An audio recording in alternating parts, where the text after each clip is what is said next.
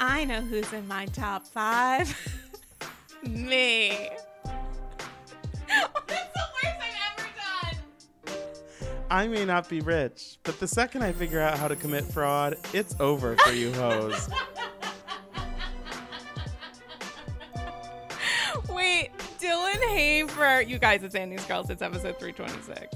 Dylan Hafer, who I'll introduce, you'll pretend not to know who is guesting, even though you could truly see it in the description for the episode I'm and in the behind the episode curtain. title. standing behind the curtain, still standing behind the curtain. Just saw me panic because I did have a tagline, but it was dumb. Like, and I know that tags are, tip- but I was like, I can't say this out loud. My tagline was going to be, "I've got the golden ticket, a big ass." Because it's BravoCon tickets day. But I couldn't do it. I couldn't Oh, say it out loud, yeah. except I just, I literally just did. I just did. It's okay. My in the time since we've gone back to doing this in person in in the office, but like since you know 2020, probably 2020. whatever. I don't know. my like When my were we born, by the way? my Andy's girls routine Oh, is yeah. that I rem- I get off the queue the subway and then I go to the email to rem- remind myself of the exact Address. address. and then I see in the email that I need a tagline and that's when I remember that I need a tagline so I have that like four block walk from the subway to your To apartment remember. to um I'm like, I'm like let me not say Sarah's address right now on this podcast but You know, I have been doxxed, so they might already know. There's a walk of between three and nine minutes from the nearest MTA subway stop. Oh my God, Dylan Hafer, we have so mu- I feel like we have so much to discuss, but first, I shall introduce you formally to the AGs.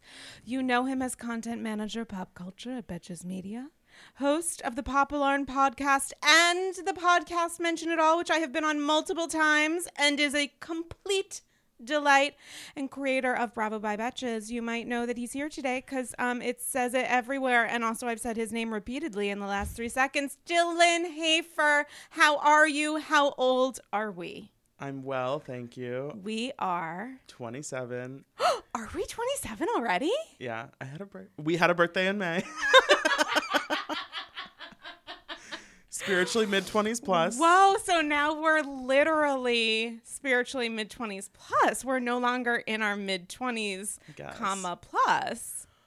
I will I feel like 27. tough. That makes me feel a little old right now. Shut the fuck up. Oh my god, you were uh, you were a, a topic of conversation in Uh-oh. the Betches podcast studio last week because I had on the one and only Kelly Killoren Bensimon, and I re- I reminded her. Well, I didn't meet her at your show, but I saw her at your mm, show, A vision. and I let her know that seeing her at your show was a pleasure and sort of. I don't know.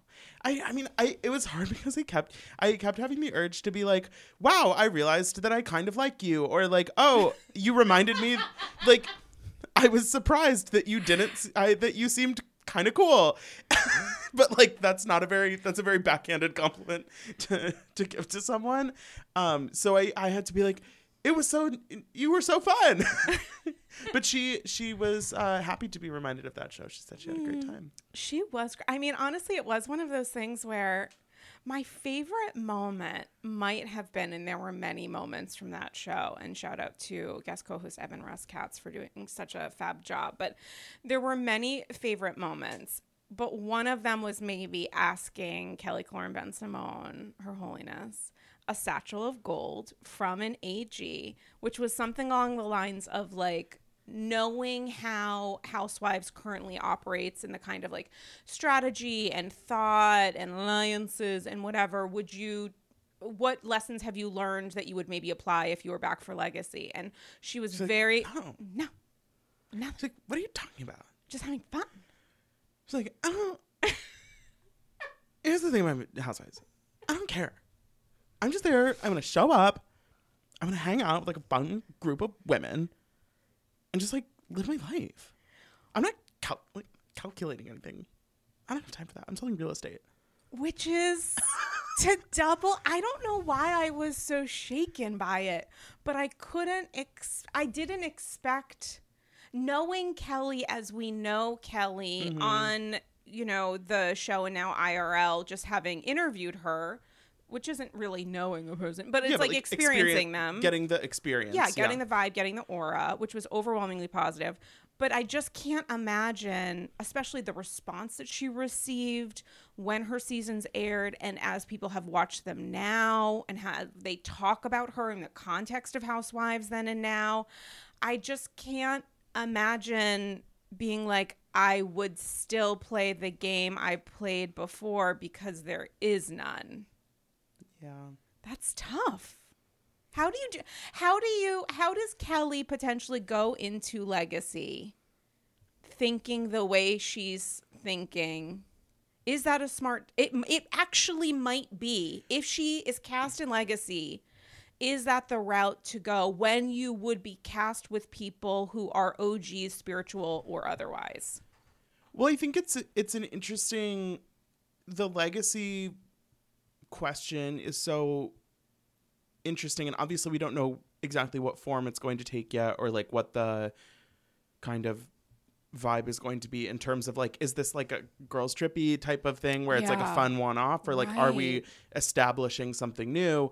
But i mean even if kelly doesn't necessarily merit the like spiritual og title like she has known most of the women that would be on that cast for a long time and like people like luann jill Mm-hmm. et- etc she has it's not like she hasn't talked to them or seen them Mm-hmm. it's like some housewives obviously they're on the show for however long and then once they're off the show they sort of like disappear from that world like Mm-hmm. kelly has never i don't think she's ever like changed what kind of circle she runs in she just like hasn't been on the show for a long time so like i don't think you know i don't think she she certainly i don't think would be intimidated by being on a cast with like Luann, Sonja, and Jill. Like that's Mm-hmm. not something that would be like, oh, but these women are legends. It's like she doesn't. I don't think she gives a fuck.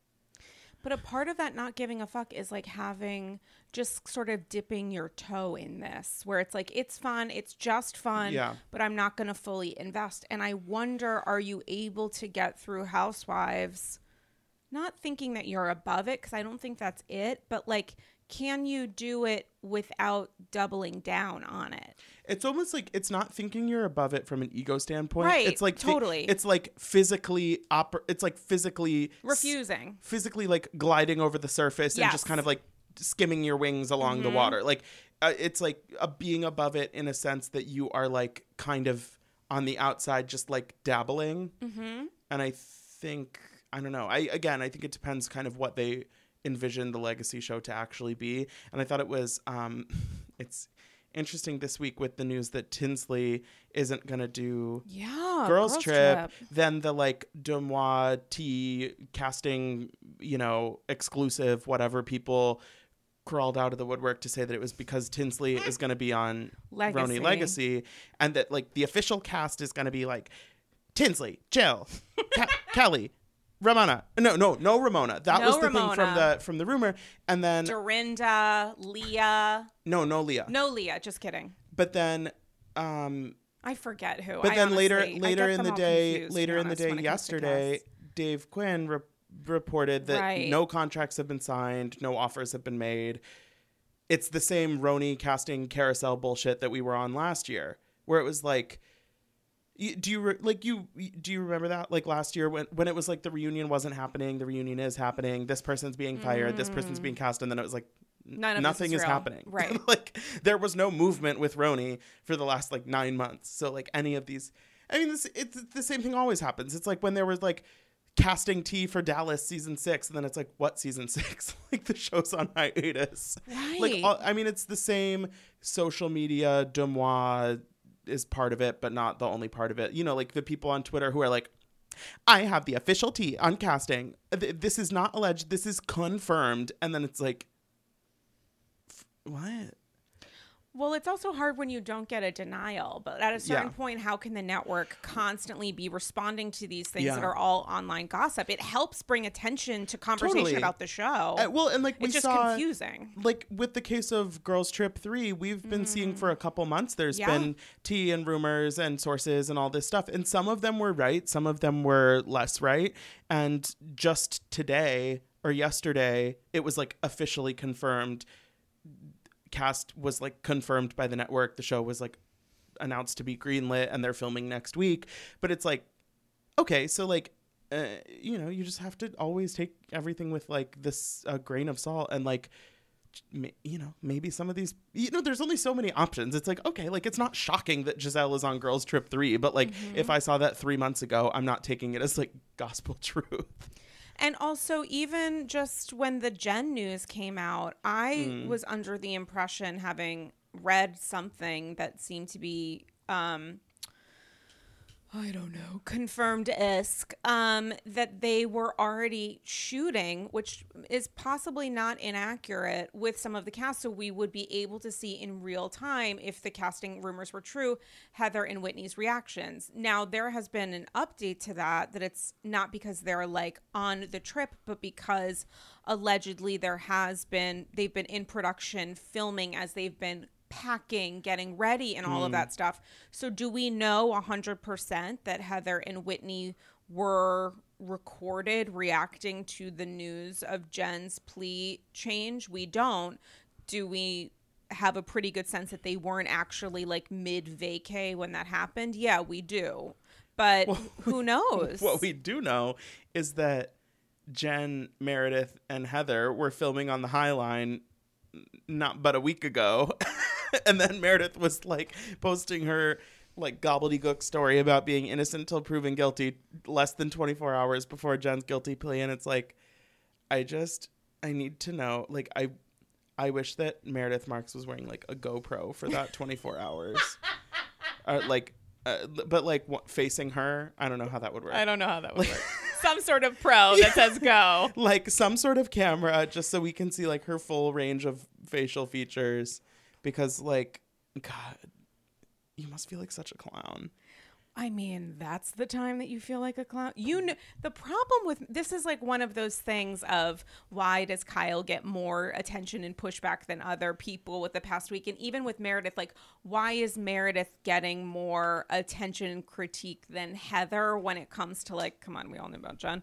But I think it's because and it's a terrible comparison to the Kyle stuff, but like with with Meredith, the reason that she had so much support last season in many ways was because she was calling out the Yeah. ridiculous narrative. And regardless of what Heather felt and the relationship that Heather and Jen had, there was something to be said for the fact that Meredith was calling it out. So this upcoming season oh is going to be a full season of Meredith you know, inserting herself into this dynamic or this alliance or friendship, whatever friend circle Right. coming together. And it's like, okay, if you believe very fervently, you have the right to change your mind. If you believed that um a certain way last season and now you're like, oh my God, I feel totally differently and I'm ignoring all um, documents and articles and analysis and whatever, like you have the right to make that choice. It's just going to be so uncomfortable because we all know that the entire season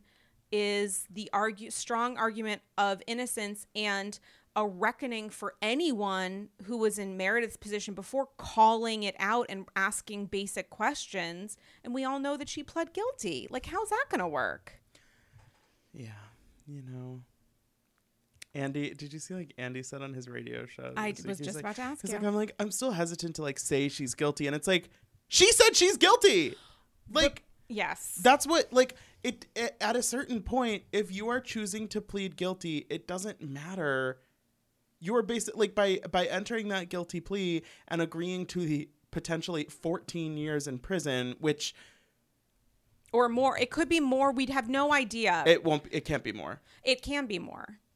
I think the judge has leeway to. There are guidelines, but the judge can do whatever the fuck he wants. Well, the, I mean, by taking the It- deal, that's the point of a plea bargain. No, I think the the point of the 14 years is there's at a certain point where she can't push back on She the sentencing appeal. until after uh, X amount. There's like a a range where she can't. I think guys do not listen to anything that we're saying, but like she can truly we don't know what we're talking about. This is parroting back the same articles that we both half skimmed, but like up to like 14 years she can't appeal that sentencing outside of that range, she can potentially like if they give her 30 years, she can say like, "Oh, the remaining 16 I might have an issue Right, with, but, but, the like, first 14 the- I can't." But the judge can still sentence.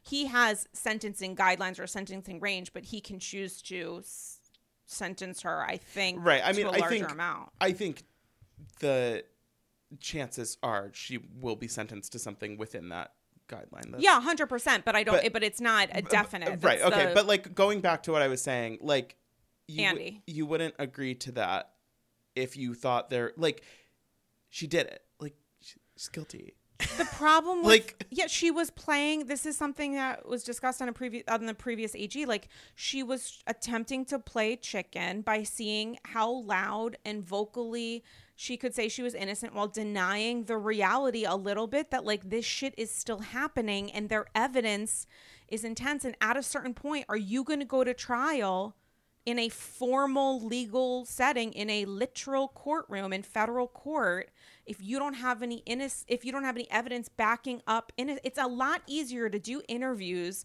and yell at people on TV on camera and say I'm innocent. How dare you question that? It's a lot harder when you're in a courtroom and they're like cool lol where are the docs? Right like after you can for the last like 15 months or whatever she has been you know talking a big game and saying she didn't do it and then she's gonna get out of it and like all this stuff. And then obviously I mean, it's it's not that hard to figure out what happened. Push came to shove. The trial was a week away, and there wasn't a way out for her. So, you know, if you're uh, if the best uh, plea deal you can work your way into is 14 years in prison and like potentially who knows 15 million dollars in that money, know. it's like you done fucked up.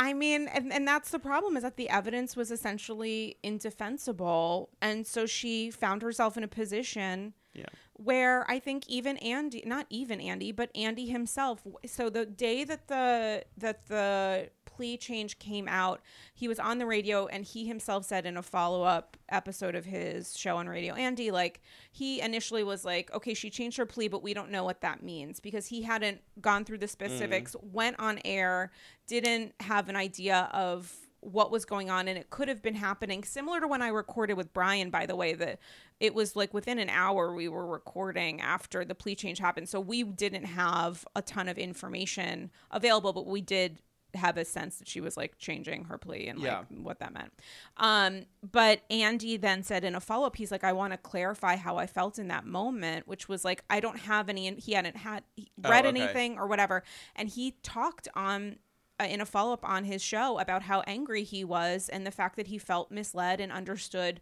why viewers would. And if I was Jen Shah, let alone do I have a future on Housewives, because like, sweetie, we don't know when you're going to camp, but like, this is a sleepaway camp that's going to be more than the typical two to six weeks.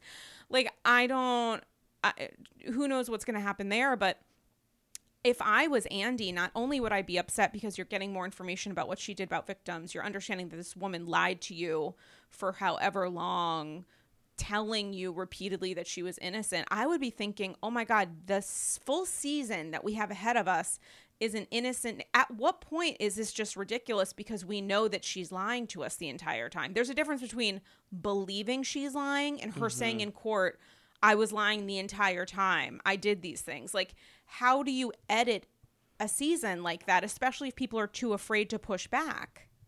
Right. There's no sense of like, oh, like at the end of the day when she admits it, I'm gonna be like, oh yeah, I knew it. It's like no, because we know it now. We know like it's not like when I saw someone compare it to like uh, when Jax was like lying about banging Kristen Oh. for like a whole season, and it's like it's like we all suspected that he was lying, but we didn't actually get confirmation until that episode when he confirmed it. So like the gratification was high, whereas with this, it's like I don't. The thought of waiting like 22 episodes to see like the card that says like Jen pleaded guilty on July whatever. It's like yeah, we know.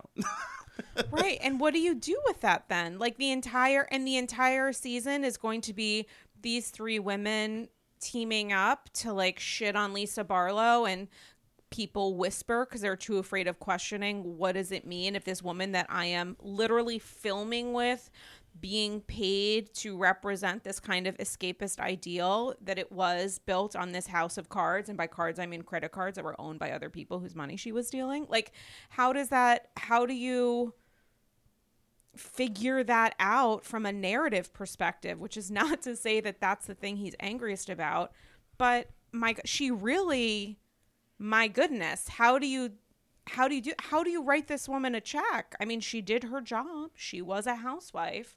But then what are we even going to get here? Like andy's asking saying in that follow-up like i hope i have the opportunity to ask her questions. And she just might not want to do that i don't know that where her level of narcissism raises and falls you know with wanting to show up at the reunion at x if she's able to if she's around at whatever period of time to answer questions like at what point She's gonna pull a Tyrone at the reunion. and just leave She's, there's gonna be a chair there for her. um, we can't get a hold of Jen. Oh, um, actually, we so we finally heard back from her. She said it would be an issue with her, with her like bail or whatever. Like, I mean, and her response was like her lawyer or whomever was like she's a good person. She crossed the line. What? Can we end that? I'm a good person who made a bad mistake. For you didn't just accidentally pick up like granny's cash on the Right, you ground had, you, like, did a- this for over a decade you had like a fraudulent business empire. That's not like I that mean, you that's not like one singular ran. mistake. that's like, that's not like oh, like I I knew I shouldn't have stolen that one item from a store. It's like no no, no you like you were you were running the whole black market, mama. Like And also, how does this work? I mean, a part of the defense of some of these people, because it's such an awkward thing when you find out like your good friend or your friend or your friend and colleague who you know you still have to work with is like maybe a criminal. Uh, It's like, okay, well, until we know otherwise, going off of Meredith's Instagram story, and in the in these United States, it's innocent until proven guilty. Heart, peace sign, whatever. But like, okay, now that we know that she's proven guilty because she herself has said that she's guilty, what changes here? Are you still? And it's I I don't have I'm not I'm genuinely not being like go fuck yourself. I I, I don't know how you handle this. I think it's probably harder for Heather than mm. Meredith of the two because I think Heather really did think that Jen was a, a good friend and maybe was a close friend for some period of time but like are you just like oh my like the the how many stages of what are the stages of shock when your housewife co-star turns out really is the thing that people were saying she was for a while right but like what do you do yeah, I mean you're giving me face I don't know. I just feel it's it's like whatever. I'm I'm curious how long we're gonna have to wait for this season of Salt Lake City because I kind of am like, can we just like do it now? I don't know, just like get it over with. Well, it is. There's also, you know, Girls Trip is giving us so much, and I do want to get your thoughts on that. Yeah, But you just leaned into your Sorry. microphone. It was like formally, yes, yes, I would like that. But also, you know, how are you feeling about this before? I swear to God, guys, this isn't going to be nine hours about Beverly Hills. I'm, I'm going to be good. But like, what, what's the? people are concerned. What, what's your feeling? Do you have a, any kind of exhaustion that you feel about BH right now? It's a 900 episode season. It's going to stretch for a millennium. Wh- wh- how are you feeling? honestly, I'm fine with that. Are you? I'm like Beverly Hills this season to me is so much. Actually, okay. he says sighing while talking about much he's enjoying it. Yeah. So okay. okay, let me let me backpedal. The last time I was here, the last time I was on Andy's Girls Okay. was I, like the beginning. Four hours ago. It was like when Crystal had brought up the like dark comment. Very dark and problematic. quote yeah, unquote. it was like when that in the thick of that. Okay. And I think you and I were both very much like What does that mean? head in hands, like how do we do this? Mhm. And I think now that that has passed, like we haven't really talked about that in a couple episodes. We haven't, right? Like since then I'm I'm like pretty good with it. I've I've been I don't know, I feel like I'm enjoying it. I think the if you guys could see the shit eating grin that my fellow spiritual mid 20s plus friend the is giving me. I mean like first of all, like Diana Jenkins nightmare, but the Very dark and problematic. She had, her spirit like, is that- scary. that lunch I don't want to that, fuck with her. that lunch that she and Sutton had this week is like batshit crazy in the exact way Mm. that is like the most interesting to like wrap your mind around because I the thing with Diana is that like I think she has a lot of the ingredients that you would think would make like a really like spicy badass like housewife villain whatever Yeah, like the the, the Yep. ingredients are there Yeah, she's a she is uh whatever Marvel I don't know where Batman comes from comes from but like whatever superhero whatever blah blah blah she Yeah. is uh, she is a she is like the Penguin or one of the other ones. the Riddler the Joker What's the one with the other guy um played by Tom whatever cuz I've seen that Christopher um Nolan oh Bane yeah, I've seen it so many times. I'm obsessed with it, even though I don't know, understand anything about superheroes. But yeah, she is like a typical yeah and i think supervillain. i think the the the key element that she's missing is knowing sort of when to pull back and when to like play the game a little bit more versus just like being like me like a bitch the whole time cuz she like the i mean the the way she's interacting with Sutton is like she thinks that she has this like total upper hand on Sutton in their dynamic that it's like it's like she sees Sutton as this like obviously like clumsy with the words but like this like sad pathetic woman who's like so, like narcissistic and like selfish and, and all of this She thinks she's, she's like Yeah, manipulative. It's like she sees Sutton as like all of these awful things, and that sh- she's like so much better than her. She's like, you know, that's just like she sees. It's like I'm up here, you're, you know, that yeah, kind of hundred thing. percent. And I think that that is just not the experience of most of us watching the show. That Mhm. it's like. I don't think I don't think you're giving what you what you think you're giving. And in this in this conversation with Sutton this week, when you know Sutton is talking about the miscarriage thing that she brought up at Garcelle's birthday, and Mhm. watching that clip back, you know they've played it multiple times now in a flashback. It's like to me, to the best of my emotional, social IQ, whatever, like when I see that clip, like it doesn't feel like Sutton is bringing it up to make it about herself. It doesn't feel like she's being narcissistic. It feels like she's like trying to be empathetic in that moment and like trying to connect with her over an experience that a lot of people share but don't necessarily talk about that is a really difficult upsetting thing and like Diana is just 100% unwilling to hear at all that that was genuine from Sutton. And it's really frustrating to watch because like I feel like Sutton is really like she's trying with Diana and is like giving her more chances than she needs to frankly. And Diana is like just being so like cold to her. And like I don't know. It just is kind of cruel to me that it's like Sutton's like I told you about my miscarriages to make you feel Mhm. not alone or like whatever and Diana's like well I think you're a bitch and it's like "Uh, uh, okay I don't know it just it, it really it's like it's like gross to me And it's not only I think you're a bitch, but you literally only said what she said was you were only strategic in referencing your miscarriages and your experience with pregnancy loss. You only did that to fuck with me. You actually, she at one point was literally like, and by literally I mean like, you know, words, meanings, whatever, but was literally like, you, I said I had a miscarriage, so you said you had two. You were doing it to The have one up, yeah. one, literally one up me, which is to me uh, an egregiously harmful thing to say. And yet it is how Diana felt. And for Diana I think she had her guard up already because she felt a certain way about Sutton nothing was going to prove that otherwise to her. And when Sutton sat down and as she herself took responsibility for was passive aggressive in saying you told us all you had like this list of things of why you couldn't attend and yet you're here. Where is the divide? Make that make sense.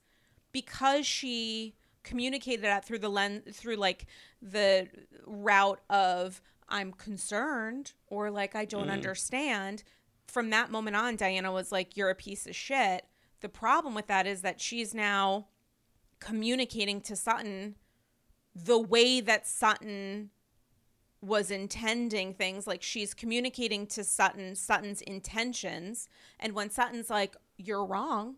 I didn't the follow-up information when I mm-hmm. shared my story of pregnancy loss my intention was to connect with you. I made a mistake in how I approached the conversation. I take responsibility for it, but from that moment on I was trying to connect with you and Diana's saying you're lying about your intention. But if someone's telling Right. you their intention was to connect and it wasn't to manipulate, either you're going to listen or you're not. It's very frustrating to watch Diana just shrug it off. Well, and then when Diana's like, and then you gave me the fakest hug I've you've ever given, and Sutton's like, the hug wasn't fake, and Diana's like, well, it was fake. Well, I was being fake, and it's like, what are you doing?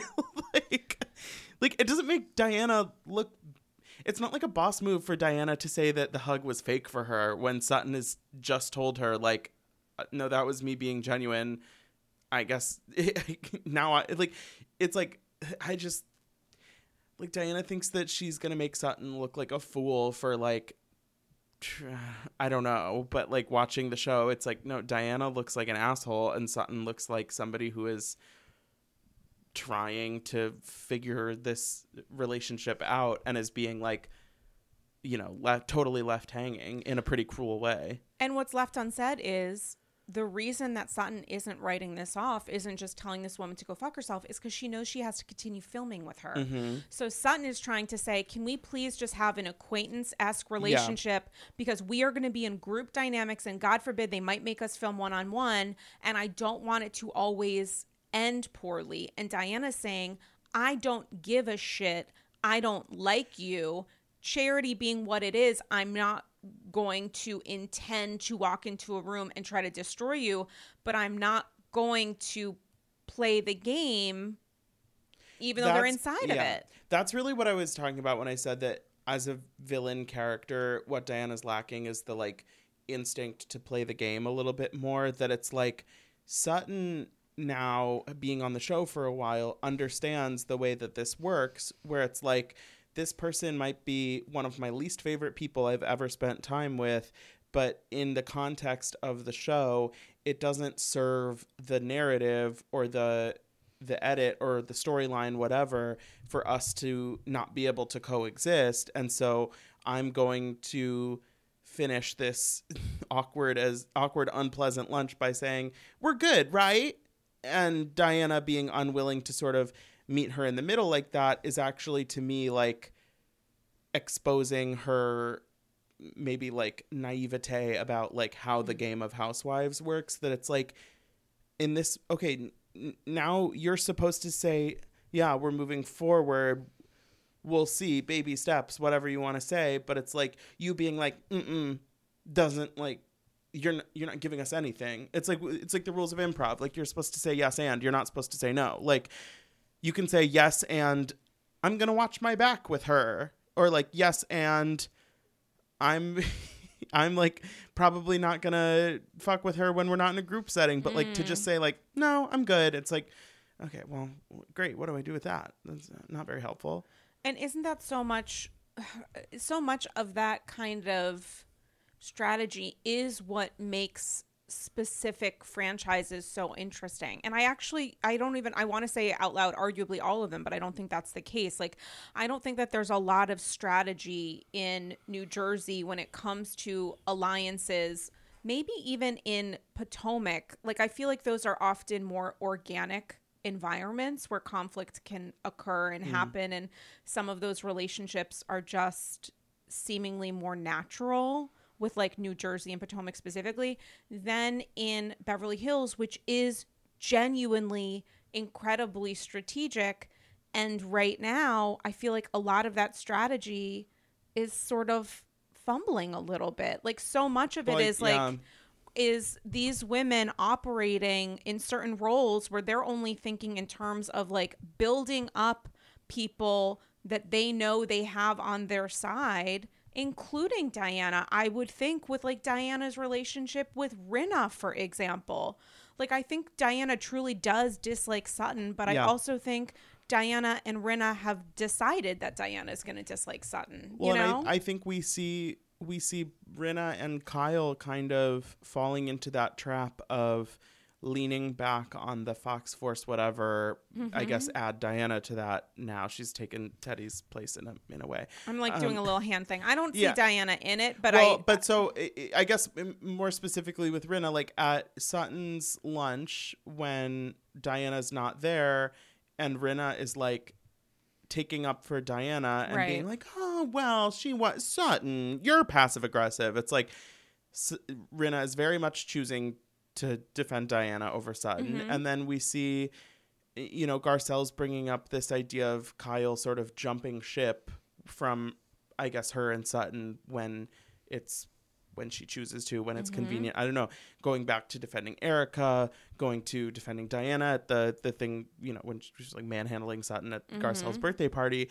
But I think eh, within the group is one thing, but then also it feels like Rinna and Kyle are really detached from how the fans feel watching the show. That it's like at this point. The fact that like Rinna would rather align herself with Diana than with Sutton from a viewer perspective, it's like, girl, what are you doing? And like, because I think at this point, it's like Sutton and Garcelle are certainly more of fan favorites than Diana, and probably more of fan favorites than Rinna and Kyle. So it's like, it, it, for Kyle in particular, because she is pretty good friends with Sutton and Garcelle, uh, depending on the day, it's like, yeah, like go be friends with them. Like stop like sucking up to Erika. Like be friend like just be a good friend to Garcelle. Like just like stay with that side of things. But they don't know that while they're in the middle of filming. They know that now the way that Rinna is standing for and in support of Diana, which got her in a lot of hot water in her responses and in mocking people who were upset about the ways that she was defending and amplifying some of uh, Diana's completely inappropriate, weird shit online. Um, but in in terms of filming all they they know is that they maybe have like on the you know leaders score whatever they call that shit in sports like there's i think a feeling that they have that they are kind of in control here and also that they don't necessarily they are very selective in how they express neutrality which is where i thought it was incredibly important that the question was posed in the like living room scene or whatever at the tail end of sutton's um, lunch the idea of like what is needed from you right now is to not use your face to act in defense of someone who truly doesn't need it or require it or deserve it in this. Like the ways that these women think of neutrality, they pretend that they're playing neutral when they're defending the side that works against Garcelle and Sutton. Mm-hmm. But they are truly neutral when Garcelle and Sutton are in the hot seat. In in terms of if you think of neutral neutrality in terms of like dead silence, which isn't necessarily being neutral, but in terms of being quiet and not giving a lot with your face, they do they did that last season when Sutton was in hot water. They understood the ways that neutrality would support a tense scene even if it came at the cost of their friend. Yeah, I mean, w- when you talk about like during filming, they don't know kind of what the fan reaction is going to be. In some But they ways- know what it was last season. Right. Like obviously they didn't know necessarily how people would respond to Diana because she's new, but like they knew that after last season Garcelle and Sutton's stock had gone way up. As had Crystal's at that point. Yeah, but it's like you don't see like from Rinna certainly it feels like there is no inclination to sort of cozy up to Garcelle and Sutton knowing that they were kind of darlings of last season and it's just like so I don't know like Rinna I just like But being a darling is like a mark against them. Why would Rinna want to? Why would Rinna want to cozy up to these people who I don't think she actually likes? Like I don't think that Rinna likes Garcelle. I think, and I also think Rinna thrives a little bit on people criticizing her until it gets too hot because she thinks that adds value to her role on the show. Yeah, I don't know. I family Rinna just makes me tired. But also I feel like she's not like she's not even that relevant this season She's not. She's more relevant in on social media than she. But like, what kind of relevancy is that? Is being Yeah. loud a form of relevancy, or is it just volume? Yeah, I mean, it, it, but like if you look at the storylines that are like mattering on the show, it's like you have Sutton and Diana, you have Garcelle talking about Erika's drinking, Kyle's involved with that, like even like the Crystal and Sutton and Garcelle sort of thing that was happening earlier in the season. It's like Rinna's not really in any of that. Like I, I don't know, she feels like almost like superfluous this season so far. I don't know. We're getting Kathy next week. I don't know. That'll like change in the dynamic. I but- think that 100% changes because I think that Rinna is very much involved in whatever happens with Kathy, as we saw in the preview. right that scene with Kyle, Kathy, and Rinna. so that awkward. I'm like very much intrigued by, because also that the vibe that that gave off in the trailer is kind of like the way I want Rinna to be. Like I want her to be like messy and in people's business Mm. And a piece of shit. Yeah. and 100%. like a questionable friend. Like Yeah. I don't that I don't resent that part of Rinna at all. To me, that's like when she's operating at her best. But it's like there's a difference between that and just being like a bad friend without any of the fun messiness that she can also produce. Yeah, and to a different extent, I feel like what I felt in the clip that so many of us had seen because it was a seven minute clip had been released of the first seven minutes of the episode like the day after the last episode had aired. But i think what i'm resenting in kyle even though she like seems to appear to be understanding the pushback at least in the film scene and the follow-up scene at that like sports bar that was gorgeous. I don't understand la but um that's not what we in new york would reference as a bar of sport. But um like there's a little bit of the sense from Kyle of like a lack of uh, of Kyle actually being held accountable for what was the word that you had just used? There's a sense with Kyle that the idea that she her reactions to things matter and the ways with Kyle specifically defending Erika and doing so because sh- she feels like it's okay to have a cost to being fun because this is a new look like a fit fun free whatever for Erika Jayne. If it comes at the cost of her behaving poorly to children but we understand that she's having fun and she's only done it a couple times isn't that okay? And the fact that she's actually getting pushback to that is kind of interesting to me. Like the way that she's being held accountable for distorting things in protection of her friend is in some ways new Yeah, like uh, why aren't we does that make sense I think so. That it's like rather than a lot of the focus being on Erika herself, it's like Kyle, don't like why are you not personally more concerned about like I think with you know with Garcelle like I'm a I'm a big fan of Garcelle but in this specific case it does feel a little bit like why are you like why are you the one who's so concerned about Erika's drinking and medication? It's like you barely like the girl. Like just. I don't know. Oh, you think that's as Kyle's react? I'm thinking more like the idea that Erika's behavior is um, excusable, even if it's coming as a result of, or especially because it's coming as a result of like drinking too much. And she's only done this a couple times. And I think like we're not even spending any time on what was the behavior that she exhibited when she was drinking like kyle's ability to Right. gloss this all over because it's all we're we're being too tough on her and it's like the whole reality of your time on the show and being the strong beta in that sense has always been pushing the needle further over moments that were arguably much smaller than this like the the ability for her to skate past things and do so is something that I think she's been able to do effectively for a number of seasons. And this is the first season where it's more obvious that she's doing it strategically, specifically in support of her friend, and people are stopping her en route, where it's like, maybe and maybe some of those people are the audience and that's why she felt she had to Yeah. publicly apologize to us but not garcelle it's I mean, because of that awkwardness The whole narrative from like Kyle and Dorit and probably Rinna, I'm I don't know about like no, it's so like Erika deserves to let loose. Like she's having fun. She's been through such a rough time. Like let her let her drink. Like she's it's it's new for her. It's like this is a 50 year old woman. Like why am I supposed to be like so excited at the idea that she can finally like get drunk and act sloppy? It's like she like this isn't new for her. She literally was like at the beginning of the season was talking about how she would like wake up in bed with Taco Bell wrappers she didn't remember ordering. It's like the boat in Mexico was not like the first time Erika ever got drunk. It's just like it's weird to me. Like I don't feel like I care that much about like analyzing whether she should be drinking this much with the meds or anything. Like I don't. It's just it's like a whole can of worms that I'm like mm. whatever.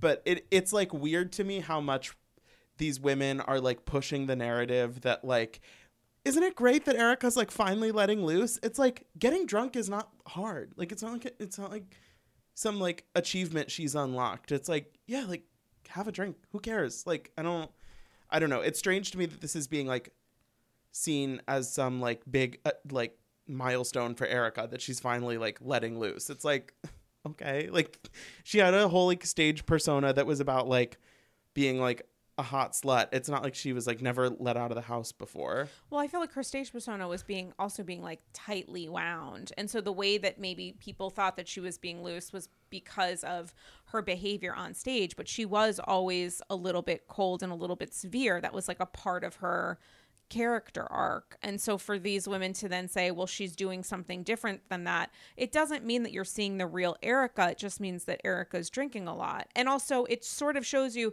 similar to the I woke up and re- didn't even remember ordering things the night before. It's like, okay, well, how close are these women actually?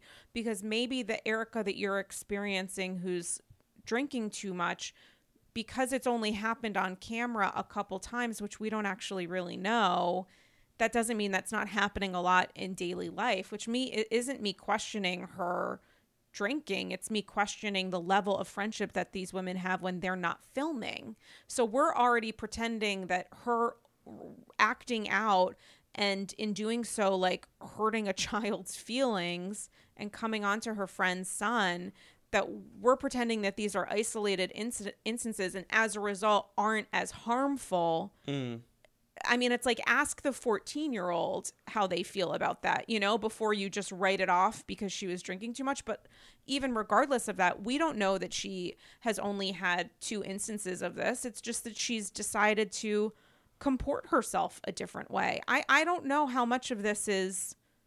I, I think it's all there's like a level of performance here, even in the intimate layer of friendship that Kyle is presenting of the Erika that she really knows, which is based on the performance Erika was giving mm-hmm. on the show, which P.S. was a fucking lie because a lot of that performance was how many fucks do I give? It's expensive to be me. Yeah. We know how the cost of that. So, like, we're already dismissing the cost of her behavior to a child because it doesn't fit in with like the Erika that they've decided to show this season. But also, the one that was shown before, it doesn't mean that was like the natural, tighter wound Erika, and this is Erika reacting in a different way. It could just be a different show. Right. So you say. Wait, and what was Sun's response? I keep forgetting. That I know. that I know. So you say. that okay, that exchange was wild, first of all, but it reminded me I thought it was a great moment in terms of me being like, "This is stupid." it reminded me Like of it like felt like the, classic, um, not classic Beverly Hills, but it was the- this was Beverly Hills. the like acting exercise they do it on the I just uh, I was I've been watching Barry for the first time. oh my god! And they do it- Oh, season three is gonna change they your do fucking it life. in like the end of the first season, like the acting exercise where it's like you repeat the same thing back to each other, but you're like change you're like reacting to the way the other person says it. It's like it's like it's like so you say that I know. So you say that I know. Like- until the words have no meaning. right until until you're like until you're forced to be natural. so you say that I know. Ciao, AGs. I am speaking to you right now from Rome, Italy, where I am having a little bit of a European adventure. While I love the city and have had so many unique experiences to historical sites, the Vatican, we went to the Pantheon earlier today, there was a little bit of a hiccup in the apartment that we're staying in. And while I really enjoyed getting to know Fabrizio, the owner of the flat. There was a little bit of a language barrier because I unfortunately do not speak any Italian, even though I have watched The Sopranos all the way through at least three times. And this is where Rosetta Stone comes in. What would have helped me enormously in traveling abroad would have been brushing up, also known as entirely learning, the language of Italian. It could have broken down barriers in conversation with Fabrizio. And I also think speaking the language of the place that you're in is a sign of respect to the locals. It's also the ability to fully immerse yourself in the experience. And me not knowing any Italian, apologies to my grandpa Reno, who did make pizza from scratch, it would have been an incredible and even more incredible, memorable experience Rosetta Stone is the trusted expert for 30 years with millions of users and 25 languages offered, including Spanish, French, Italian, that's right, German, Chinese, and even more. Rosetta Stone immerses you in so many ways. There are no English translations, so you can really learn, listen, and think in that language you want to learn.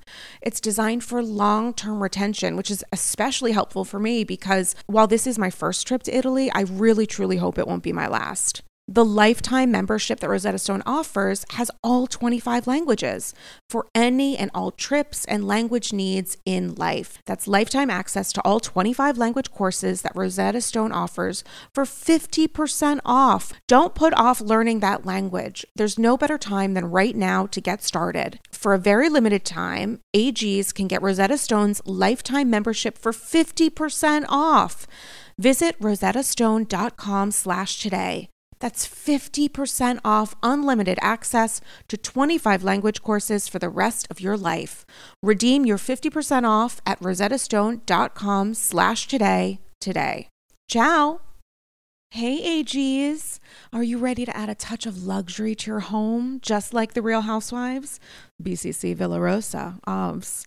Introducing Home Threads, where style meets comfort for the ultimate glam experience. Picture this Chic furniture, one could even say chic c'est la vie, that mirrors the elegance of your favorite housewives' mansions.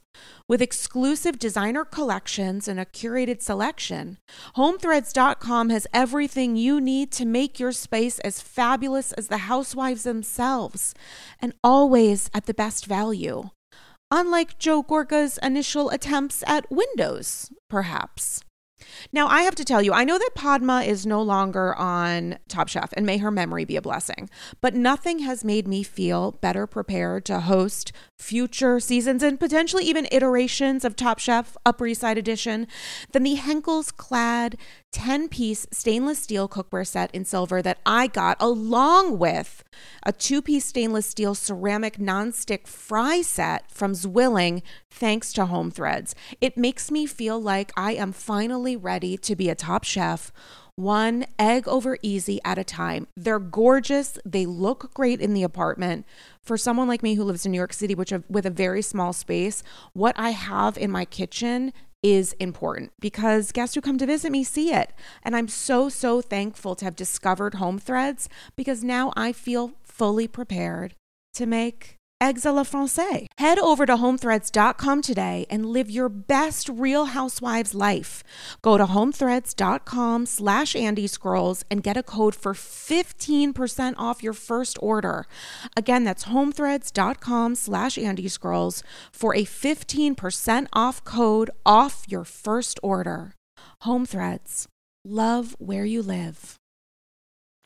oh my God. Can we shift gears a little bit? Because Sure. Please. so you say that, I know. I don't think I can talk about Diana Jenkins anymore. No, and I also am like, it's also dumb too because just one little PS, like, who's gonna force her to come to the reunion? She's not coming to BravoCon. She's not on the list of talent. Like, what? It's at a certain point, us reacting to things is natural because that's kind of what we do here, talking about the episodes. But then typically there is that idea that accountability will be around the corner when it comes to reunion. But she has so much fucking money and such a disinterest, and maybe hasn't enjoyed some of her experience of being in the public eye, specific to Housewives. That it's like, is she just gonna tap out at the end of this? Like, uh, you know, a part of the pushback with the reunion is like, is accountability gonna actually happen? But like, is she really even gonna show up, or does none of this matter? Yeah, I don't know. I mean, obviously, I'm Live, al- laugh, love. obviously I'm always of the mind that everybody should come to the reunion, but at the same time, it's like, Mm. do I really think we're gonna get much of substance from Diana Jenkins at the reunion? Like, do I think it's gonna be like fun to watch her at the reunion? Like, probably not.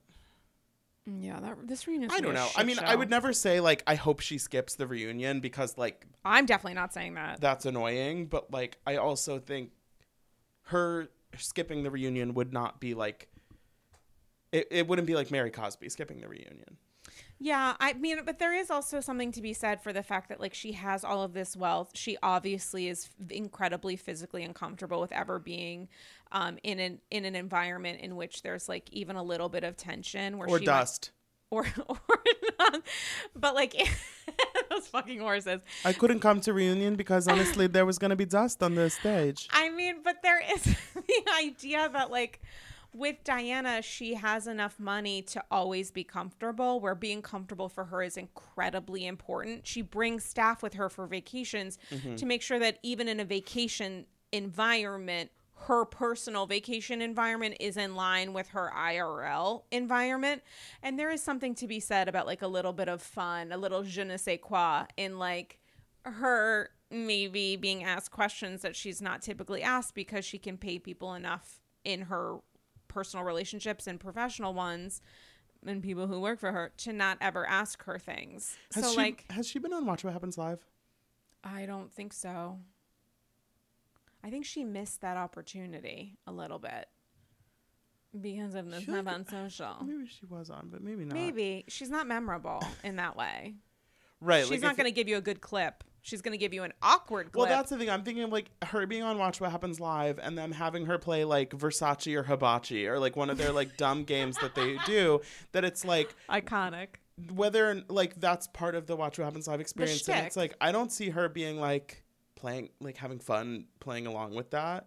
I think uh, for anyone who's a stan of Diana to the three of you, I think that a part of the fun is her not wanting to. I get. I don't think it's just like not giving fun. It's not giving fun, but I do want to get your thoughts on something that is giving fun, Okay. which is shut the fuck up, which is Girls Trip, Girls Trip. an iconic episode. No, It was a fun episode. not It's- iconic, a fun episode. I think the last couple episodes were more iconic. This one was fun. I think we're seeing. I think next week is the finale, and No. yeah, I think we have two more. No, not- thought it was eight episodes. I think it might only be seven. No, Whatever, whatever, whatever. it's Okay, I- coming. It's I, could coming. be wrong. It's I, on the tail end. I could be wrong. I could be right, but it's like day six of seven or eight. Mm. I think like this episode we saw kind of like a settling of like Mm. it feels like everybody's mostly going to leave this trip on good terms, which is like kind of wild considering the ups and the downs that we've Mm-hmm. had over the last few episodes and I kind of I'm like I kind of like that. I like that girl I like that this girls trip cast like understood the idea that it's like you can go to this house, this like weird house in this like somewhat undesirable location, Mhm. and you can like tear each other apart, and then you can like do a gift exchange and kind of leave and like be friends with each other. I'm like I'm in support of that. I'm in support of that for the many seconds that that will last until these women start to do press interviews. Well, yeah, I mean, because as we know, like the Jill Dorinda dynamic is, I think, pretty low in And- terms of like the level of hmm and like the Vicki Dorinda thing obviously was a whole mishegas. press cycle. If you're Dorinda, how do you think that she is processing and watching these episodes? How do you think that she is watching herself? Oh, God, it's um, it's a toughie. I think it has been a roller coaster for Dorinda over the course of this season, and I think it has to be a little bit hard and seeing a lot of the social media response because I think going into this season the the sentiment that I was seeing the most was like yay we love Dorinda hope like I She's think back. This is on route. I think I think Dorinda was maybe the person out of this cast who people were the most positive about coming back to their show Yeah. or legacy in this case more likely. Mhm. I think she was the one. Um, her and Tamra were kind of the top two, but I think more than even more than Tamra, she was in a position where people are like, "We love Dorinda, excited to see her on this show," and then like she'll probably be back, and that's a good thing. And I think, I mean, the last few weeks have just been kind of like very up and down, and I've seen a lot of social media sentiment of like never mind kind of about Dorinda like coming back and I think there still is probably a pretty good chance that she'll be on whatever legacy cast happens. I know she was on the like rumored one that then got denied, but right. um I don't know, it's got to be tough, but then it's like but also it's like she still is so clearly in this headspace of being on pause and like Andy told me I'd be back any any day and like I don't necessarily know or think that she's sitting and watching these episodes and having a whole lot of introspection about, wow, I really should have worked on my anger issues more in the last year and a half. But at the same time, it's like, see, I'm sure she has seen some of it on social media. She said specifically on Watch What Happens, she got angry when someone asked her about even the word like processing anger. Like, have what lessons have you learned? Because she's unwilling Mm. to acknowledge that said anger exists. And it's so interesting that she keeps using the word pause. She can't even say, like, let we we know that pause happened. You don't need to Google it to confirm it. We know that he said that to you. He said he said that to you you said that he said that to you. What's interesting is the fact that she's very focused on the word in the conversation, but not the conversation. She mm-hmm. wouldn't allow him to tell her the reasons that she went on pause. She won't allow anyone else to discuss the reasons that she went on pause, but she knows that she's on pause. But how do you unpause yourself Right. if you're not willing to understand why this happened? And yet she reacts so aggressively when I mean, Brandi, I thought this week when she's like, okay, like we sort of we get it. You keep using the word again, but like you're no longer in the cast, and she's so angry at that, and mm-hmm. yet you're pushing the reality of the word, but not the reality of why it happened. Yeah, and I think when she um, was put on pause, Mm. I think there was this kind of assumption or hope from a lot of the audience that it's like, okay, this last season that she was on has been kind of rough. Yeah, Season 12. I yes. so. Yeah, Yeah. season 12. yeah, Um, you know, it was kind of a, a rough season. There were some blow ups that definitely were uncalled for and, you know, all this stuff.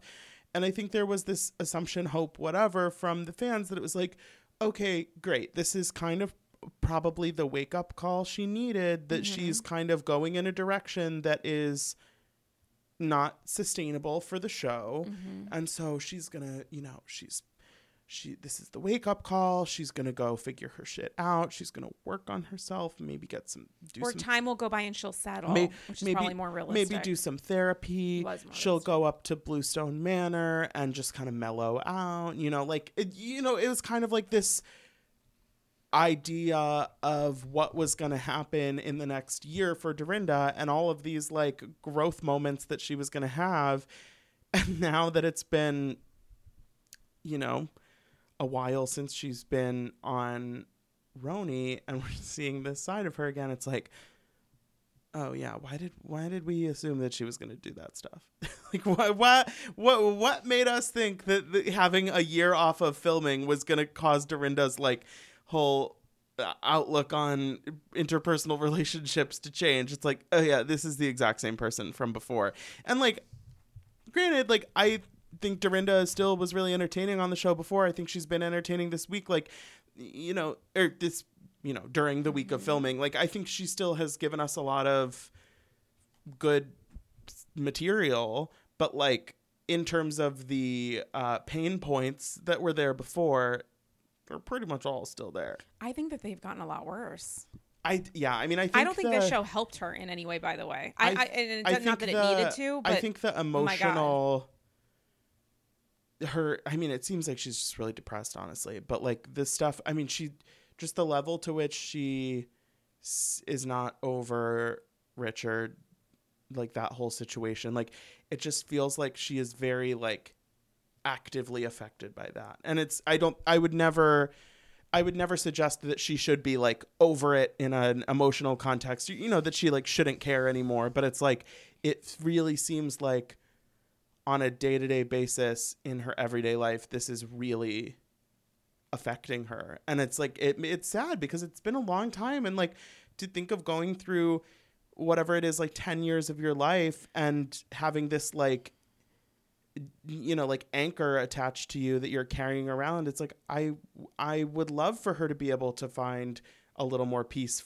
away from that you know Yeah, but I think a lot of that doesn't have to do with Richard. I think more time has passed since Richard's passing than I don't know how the years stack up in the time that she was together versus how long it's been since he passed away, but I think we're looking at like a really pretty intense Dorinda problem. Like I, I, I don't know I don't know what she was like when she was with him or what mm. she was like before, but she seems to have pretty much settled into a very consistent character, which is someone who has a, a real problem drinking and that she she truly cannot control her her alcohol or anger or maybe that's the point of it. Like how many scenes it is something to watch her slur in these little scenes that weren't shown in the moment but are shown after her, of her asking questions where it's like oh my god this is her maybe every time she drinks. She, It was- she is yeah. not in control of herself and the only thing that she seems to be in control of is understanding that she can kind of get away with it by saying it was just last night, by saying she had one too many martinis. Every day of Dorinda's life appears to be one that includes a moment of one too many. It doesn't need to be Right. alcohol, but there's certainly rage that's always brimming below the surface, which made me really appreciate this episode because it's like, oh, she's trying awful hard not to be mean. She's really, but it doesn't mean it's not there. It just means we just haven't seen it well for and this we, edited moment. you know, this week we got the classic Dorinda thing of saying, "Oh, like when when we're not filming, I barely drink," like that line, which I don't remember that line. I remember think- her saying she doesn't go out. I don't know. But I mean, like, she might have. I feel like she kind of said, like, she said, she was just like, oh, like I, I only really drink when we're like blah blah blah, and it's like, okay, but then, you know, she was like, it real, you know, on day six when they're at the winery and stuff, it's like, she was like making a real concerted effort to like not drink very much that day, which it's like, okay, cool, like you took the note and are you know making a change, but it's like like you were saying, it's like that doesn't actually like change anything about who you are as a person or how you're handling your problems or it's like choosing to not get wasted at one outing is not actually like proving anything. proving anything or like or like uh, you know it's not like actually having an impact on your life. Like I, I mean whatever small steps are good place to start but like i don't think she's viewing that as a starting point. She's like fine you didn't like that i got drunk yesterday i won't get drunk today. Fine mm-hmm. look i cannot get drunk. And it's like okay look, okay I, like, sure we're leaving in two days so i guess like sure i'll be gone. I won't know after tomorrow but like i don't know it's like yeah, it's kind of tough. It's rough because it's like I like Dorinda a lot in a general sense, in a general sense. and it's like I want to be really like excited about her and excited for her and like I want to want her on legacy and like that kind of thing, but like the the actual the the behavior is just it's just tough. I feel like, I mean I literally feel like I was probably on this podcast like 2 years ago talking about the exact same thing with her on RONY and it just mm. feels like I I feel like I'm having like deja vu about this conversation that it's like, oh, I like Dorinda, like I want, like when she's good, she's great, but it's like, And what does great mean? Like with Tinsley, we don't know what's going to happen with Legacy. We don't know if she's back or in discussion or anything Yeah. that's going on there. But Tinsley was certainly Dorinda's trigger or primary victim, or however you want to encapsulate that incredibly uncomfortable relationship and Mm. environment, season 12. But that's not the only, it doesn't mean that there wouldn't be a new Tins if Tinsley isn't on Legacy yeah, it doesn't mean that their relationship can't change, but it was terribly uncomfortable. And I'm like watching Tamara cry this week, and I'm sorry, that felt incredibly genuine to me. Like, she, there is a level of like, Tamara looked a little afraid. She was definitely uncomfortable, definitely upset about the environment, but like, Mhm. there's a level of like low key, low grade fever fear that can happen when you're in these environments with Dorinda because she's so mad. She's an angry, broken bird. And, you know, if she just wants to use her wings to hit you, like, I don't know, we can't force her to fly away from that, you know? Yeah. yeah it's it's tough it was i thought it was really tough to watch tamara in that moment because i thought she was being honestly really vulnerable. And aside from how exhausting filming this must have been especially to do it all in eight days or whatever they did like or however the length of the show of the production actually was to be surrounded by a woman who's so vocally she's like vociferous in how she wants to deny the reality that everyone else is experiencing and or play it off and or try to push your buttons as a way to protect against her own. And and Dorinda's buttons are like Mm. everything. What did you think of Phaedra tough when they were at the winery and Vicki was like, okay. a producer told me She, she was like, okay, so today starting with Phaedra starting with Phaedra She was like, so the producers told me that today I'm doing the game, and the game is gonna be we're all gonna talk about how we left Housewives, and the producer also told me that uh, Phaedra, you should go first. yes, uh, thinly veiled production at work, um, but I mean, Phaedra just shut it down. She's like, I'm good. No, not going there. And the thing that was frustrating to me in that moment, aside from w- what Phaedra said, which we can also unpack if you want, but um, the fact that I'm pretty sure nobody else in that group, save maybe Eva, actually yeah has any awareness of what surrounded Phaedra's departure. Mhm. So there was nobody there that was going to Push back. push back and be like, wasn't that really, wasn't it really, a lot of shit went down, right? Or like, have you talked to Candy? Or like, that's a uh, great point what happened with Porsha? Like it, that was a moment where I felt like we were let down by this group, Mm. a, a rare one, I will Mm-hmm. say, in this in this season, where it was like we needed like they didn't know we needed like Brandi to to Mhm. like get to be messy in that moment, or like Mhm. you know somebody. And it was like no no no no no no like ask again like um but ah, God I just because I because that was I mean with Phaedra coming onto this show that was part of the whole thing is like this is Yeah. ex-wives club I Mhm. think we assumed from the jump that there was going to be some discussion of the circumstances of them leaving their shows and Yeah. we've gotten a little bit of that but like we certainly have not gotten any meaningful dissection of how Phaedra left Atlanta which is one of one of arguably maybe the most controversial Mm-hmm. housewives departure in history yeah departures and also undoings yeah I mean she first she four fired herself first four part reunion in for the worst possible reason. for the worst possible reason. And for Phaedra to be like, who said that? Oh, um, other people about other things. Uh, in the confessional, I'm going to say that there are two sides to every story, but I'm definitely not going to tell you mine. Like, Uh, if I was the producer, how do you not say, I know she's telling you she's not going Right. to go any further, so I know that it's wasted energy, but couldn't you just be like, and what was yours? What's your side? right to say to say everything that you heard that season of Atlanta about what I did was a load of bullshit. Everything you heard was bullshit. There are two sides to every story, and you certainly only heard one of them. Dot, it's dot, like dot. that is I, I- I don't even necessarily think that sh- I, I'm not automatically like, oh, Phaedra is lying. She doesn't have a side of the story. Like, I want to hear her side of the story. Because Like, we'd never heard it. right. And even if I, there is a, a some percent chance that I would hear her side of the story and immediately be like, It's Phaedra calling. I'll start that sentence over. no, you won't. I won't edit it.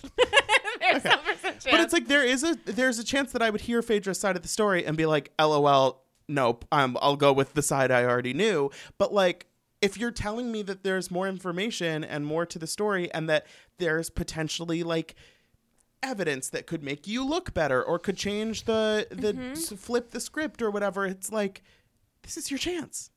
This is like this is this feels like the time. This is the point. Like you're here, you're back, you're on not Bravo on Peacock, like and you have an engaged audience of people who may or may not know why the circumstance is exactly as you said the specifics which helps you in them not pushing her that Right. doesn't help us but it also helps you if you want to present something that's an alternate reality now's the time to do it Actually, that is a really good point because I have you. talked to I have talked to so many people about this season of Girls Trip specifically who have said like I haven't watched Atlanta There before, we go. but I Phaedra is so fun, or Phaedra Mm. is hilarious, or I'm loving Phaedra. F- I mean, Phaedra and Eva both, I think, have really benefited from this season of Girls Trip because for Phaedra, it's both image rehab for people who did know her Mm-hmm. And a and. Mm-hmm. an opportunity for a new audience who not aware of all the controversy to be like, who's this girl? yeah she's great why is she an ex yeah, like what? Oh, she, she could be on Dubai. She could come back to Atlanta. Like maybe I would watch Mm-hmm. it. I would love to watch her seasons of Atlanta, like that kind of thing. I think there's a lot of potential there, and so it does feel like a major missed opportunity on Phaedra's part to not do kind of like proactive damage control for that audience too. That it's like even if you haven't like maybe if you haven't watched Atlanta but you're seeing me here and then you're going to go back and watch Atlanta now you can watch season 9 of Atlanta and already have my side of the story in your head. in your head. So when you're watching that you're going to be questioning everything you hear. You're going to be wondering if Candy had an ulterior motive whatever it may be. And it's like it's just kind of like it's a little bit of a letdown that it's like oh we're not going to actually dig into that at all But like, is the reality because this is a very, very, very different circumstance, but like a little bit of a micro Jen Shah, I'm innocent.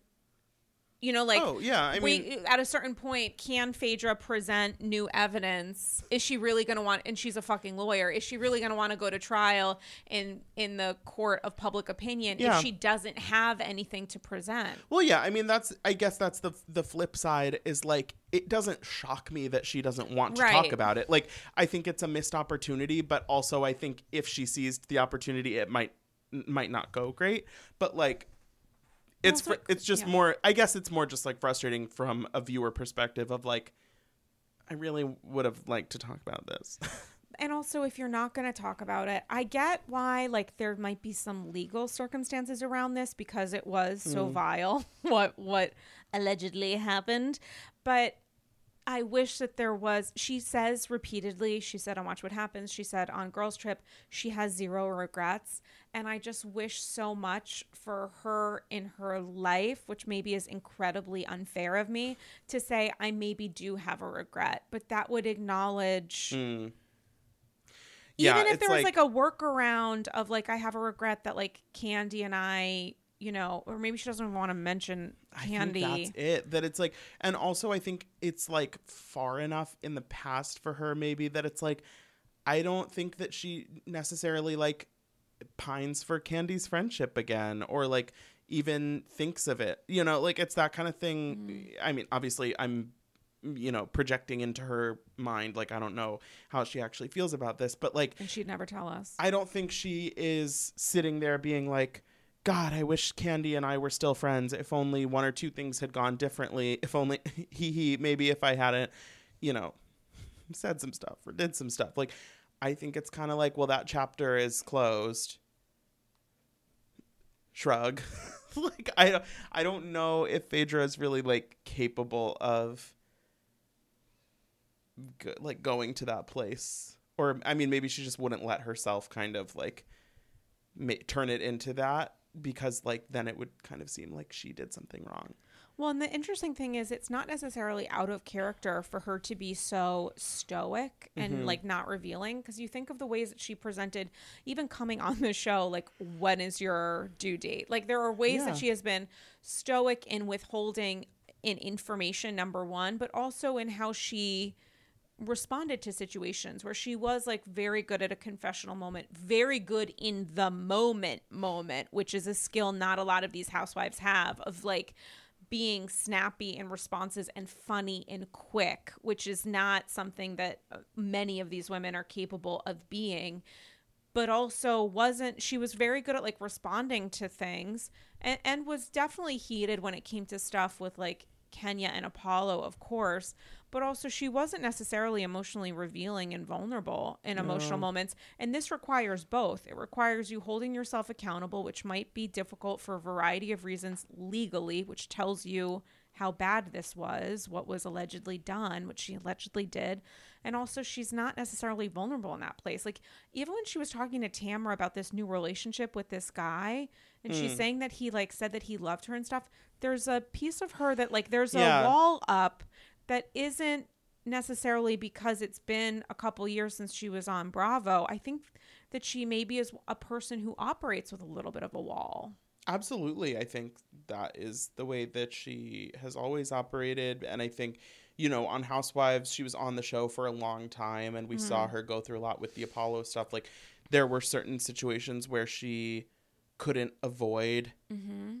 at least maybe not being like emotionally vulnerable, but at least mm-hmm. us, you know, knowing about the stuff that was going on in her life and, you know, being aware of that. Whereas, like, on this show, she clearly has no interest in being like the plot. You know, mm-hmm. like, she, I think, has done a really excellent job of you know, kind of being in the mix with everyone. I think uh, the women on the cast love her. I think she, it seems like she's on good terms with everyone. Everyone thinks she's funny. Everyone thinks she's fabulous. You know, she's changing her hair three times a day and we, we love it and everybody loves it. And the white women are fascinated by, uh, um, you know, like Taylor and Brandi are like, wait, i i hair extensions can look that good, but like, oh my God, Taylor's hair. but when they show her like brushing it, I'm like, Why? but um, Why are you even trying?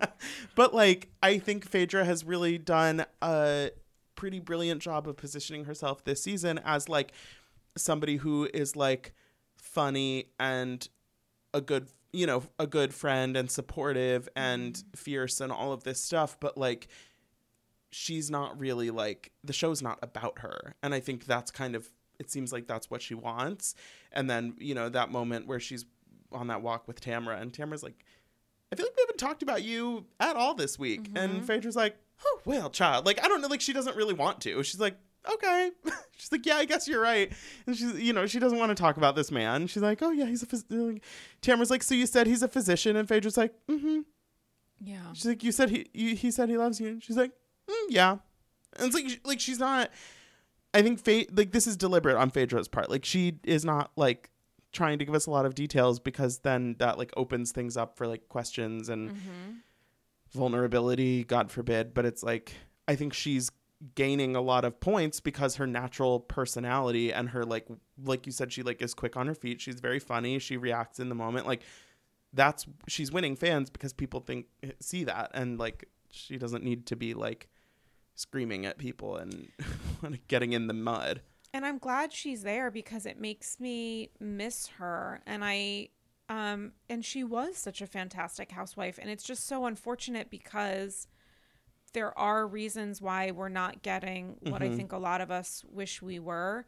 And the reality is we might not ever. And so where does that leave Phaedra? I think she is someone who would want to be back regardless of where the casting stuff would be and the fact that she would be in a situation where these women in her cast would be asking questions about it. Like, mm. could she even be in that environment and open herself up to people who know the situation and know what questions could and should be asked? right like or is she limiting herself and is limited by the nature of that dynamic to girls trip only? right like vicki being like okay next is a lot different than marlo who would be like Here's an event called the fourth part of the reunion, and that's Right. gonna be the theme of literally everything. Right, Yeah, uh, yeah, right. Like there's uh, the Candy's Dungeon is like the main sponsor of Real Housewives of Atlanta at this point. Like we're we're not gonna not talk about it. And but I mean, the third door would be Phaedra going on Real Housewives of Dubai, Yeah.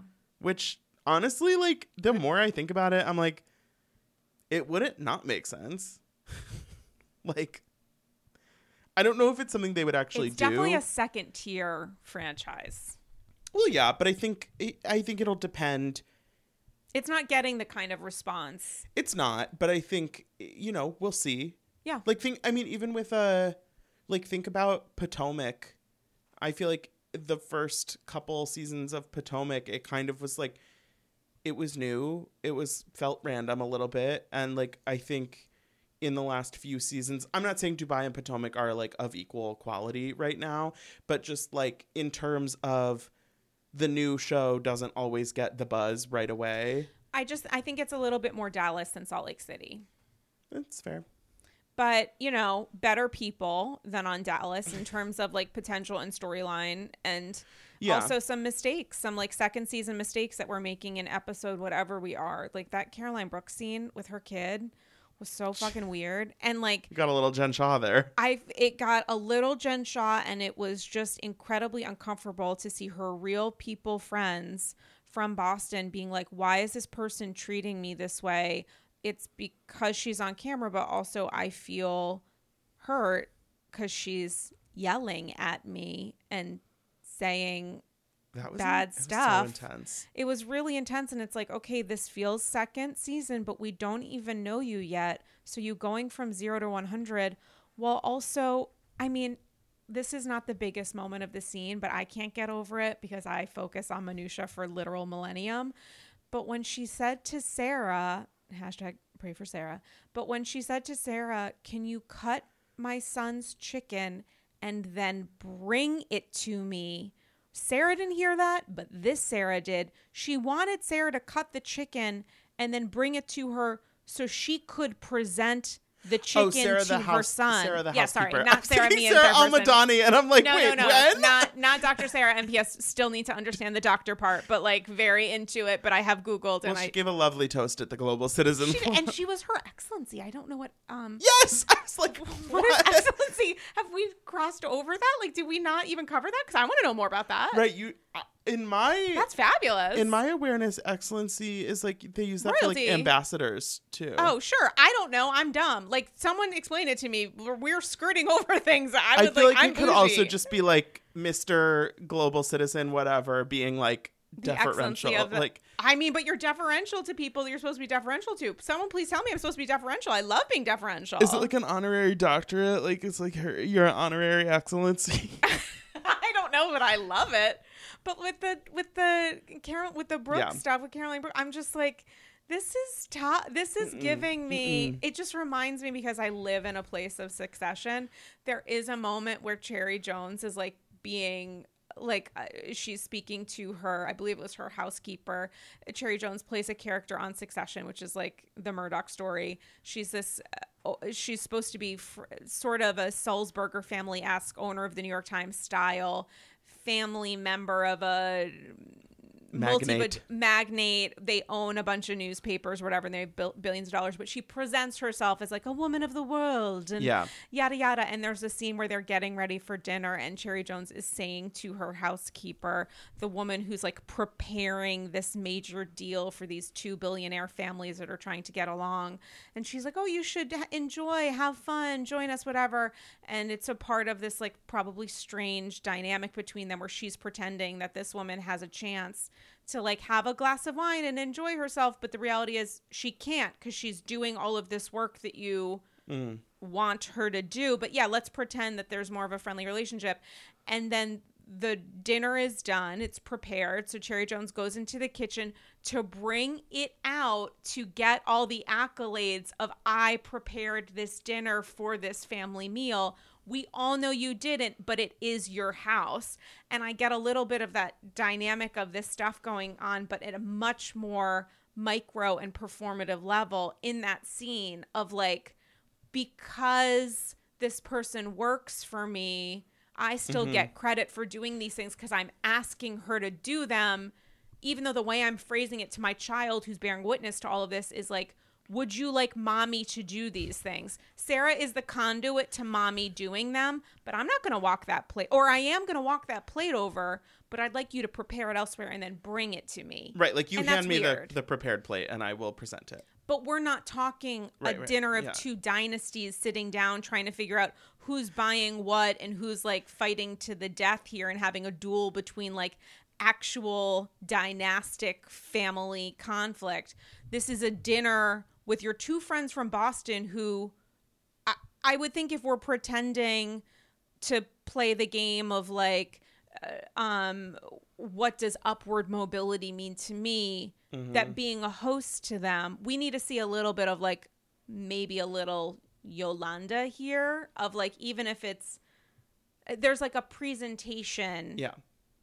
I it, was it was a little it was a little tough to watch because we're only getting glimpse it felt like so much of a presentation of what she thinks wealth means which I'm not questioning the level of wealth she has but like my god I'm getting the performance of the wealth which maybe that's how you speak to Sarah every day my god but also the performance of being a housewife performing wealth where it's like which I'm looking at a mirror, looking at a mirror, looking at a mirror, looking at a mirror. It's I'm just my eyes are are crossed. Imagine Caroline Brooks and Cherry Jones having a conversation. Would love to see it. Cherry Jones would tap out in three seconds. Cherry Jones would be like, "Okay, nice to see you."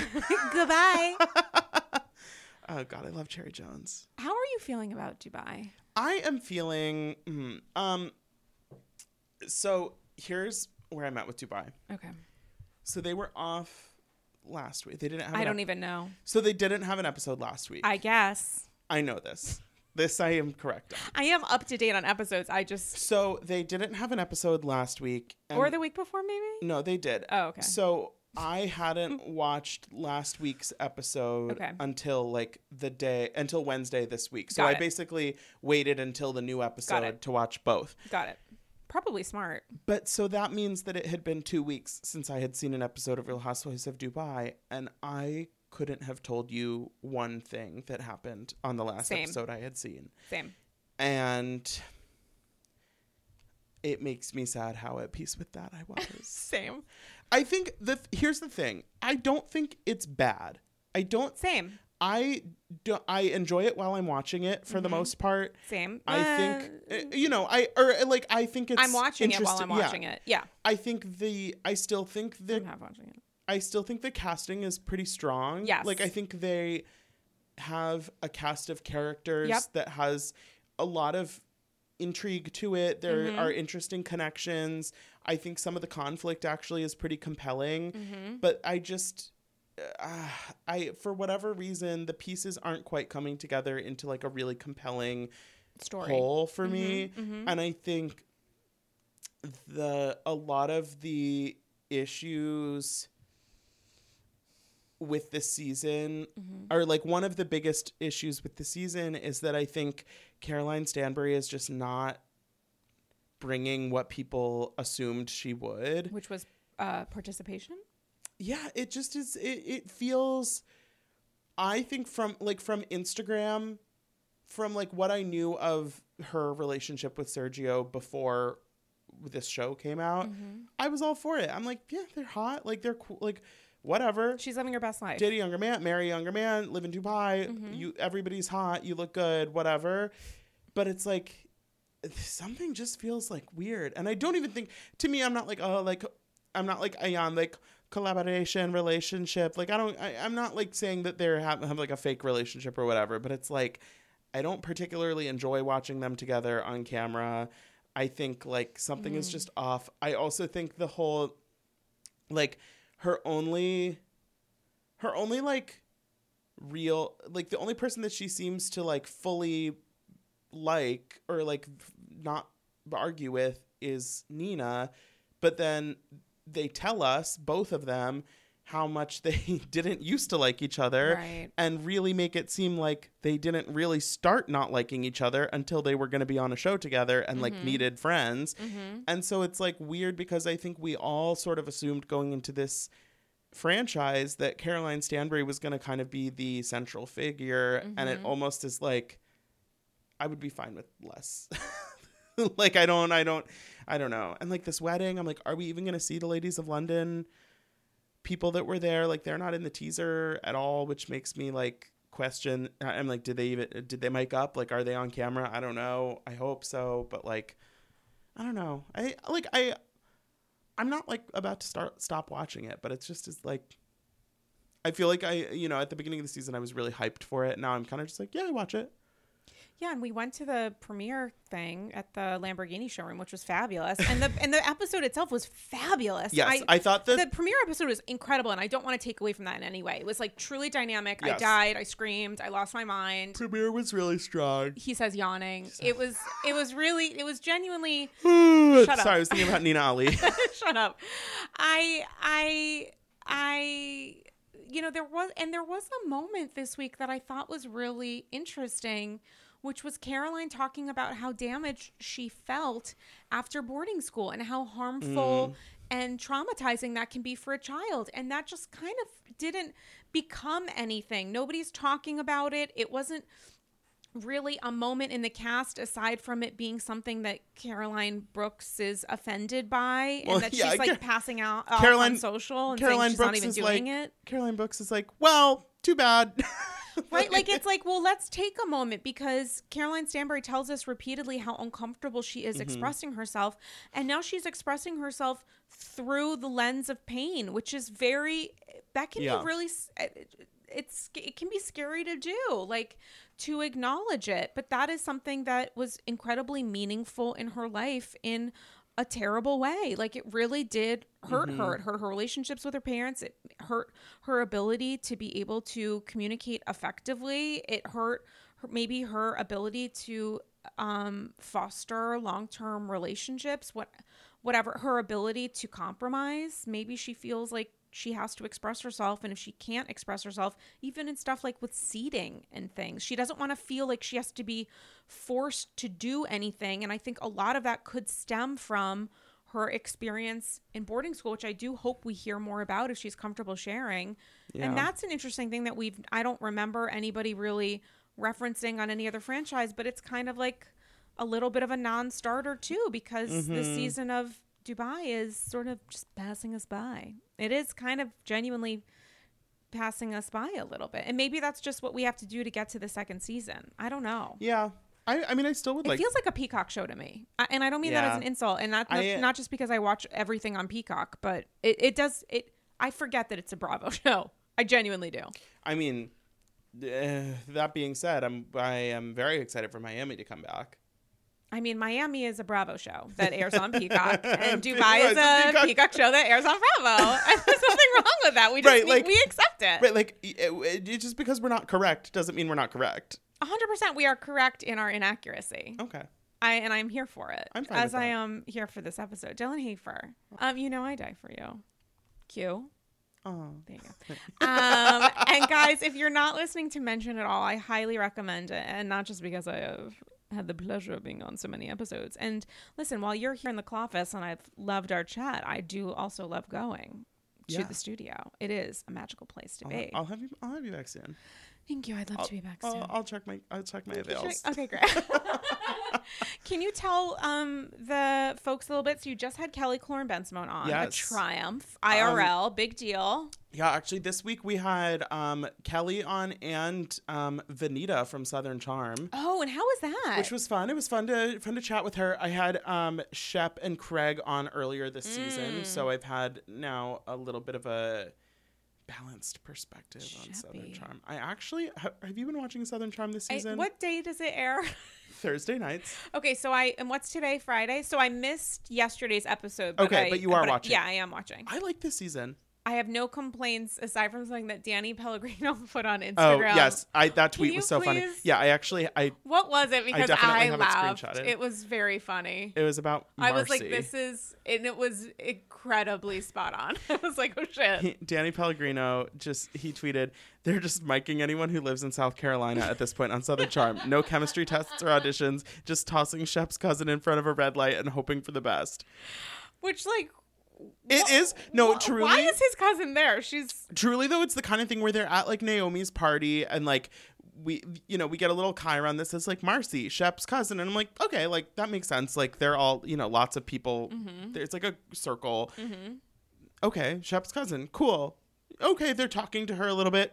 Wait, she has a confessional. I'm like, like literally, I, I thought Olivia, the the like girl who's maybe dating Austin and like what? and like you know up Catherine's ass. Mm. I thought she was like a guest or maybe a friend a of. trial run. And then no, she's full time cast this Which season. no one prepared. I don't know who she is. I, d- I don't I don't uh, totally This- understand that. Why are we supposed to care about them maybe liking each other? I I literally I know I don't care for Austin, but I don't know who she is, and it's hard for me to tell. I don't some care of the for blondes Olivia. apart. Like when it comes to like a background actor, someone just showing up at the party, and Olivia, like you can't. Well, it's like, a you Where's know- Waldo? I refuse to participate in. I don't care where Waldo is. Waldo is no, is nowhere. You can tell. I can tell Marcy apart right now because she's pregnant. Once she has the baby, it's over. No, it's over. I can't tell any of these people apart. It's like when Meredith and Lisa first started Salt Lake, and I was like, "Wait, which one is which?" Um, I'm I'm really struggling with some of the Southern blondes. no, but Catherine and Olivia are like the dynamic duo from hell,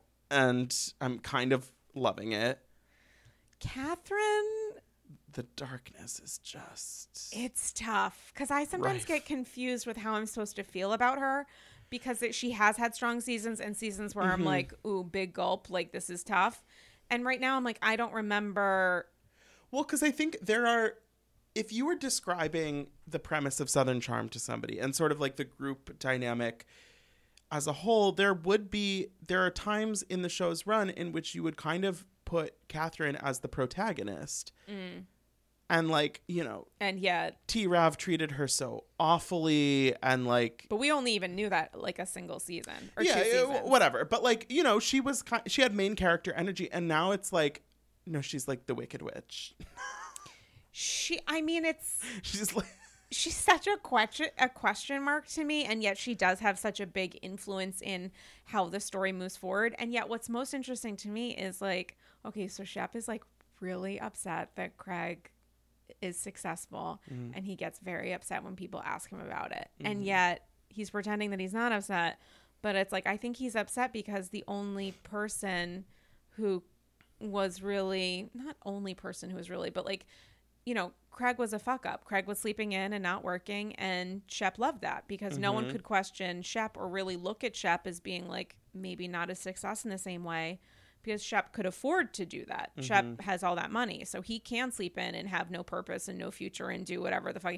And now Craig, Craig and Austin both have like successful business ventures. well, ventures. Craig does. I don't think I don't think that Trop Hop is successful, and I don't think anyone looks at Austin Austin, and they're like. he said on the episode last night that they were increasing production. Wow. 10, x Wow, wow, wow. From Also- like 0.03 to Well, also I think 0.30. I'm sure they make money from their pillows and beer. I'm sure they do, but I don't think there's any comparison between like Craig's level of success Sure, and sure, like, sure. anybody but like, else's. but on- compared to Shep, who like is like, what is he? What is he working on? I couldn't he's tell you. not, but he does, and he doesn't want to be asked why he's not.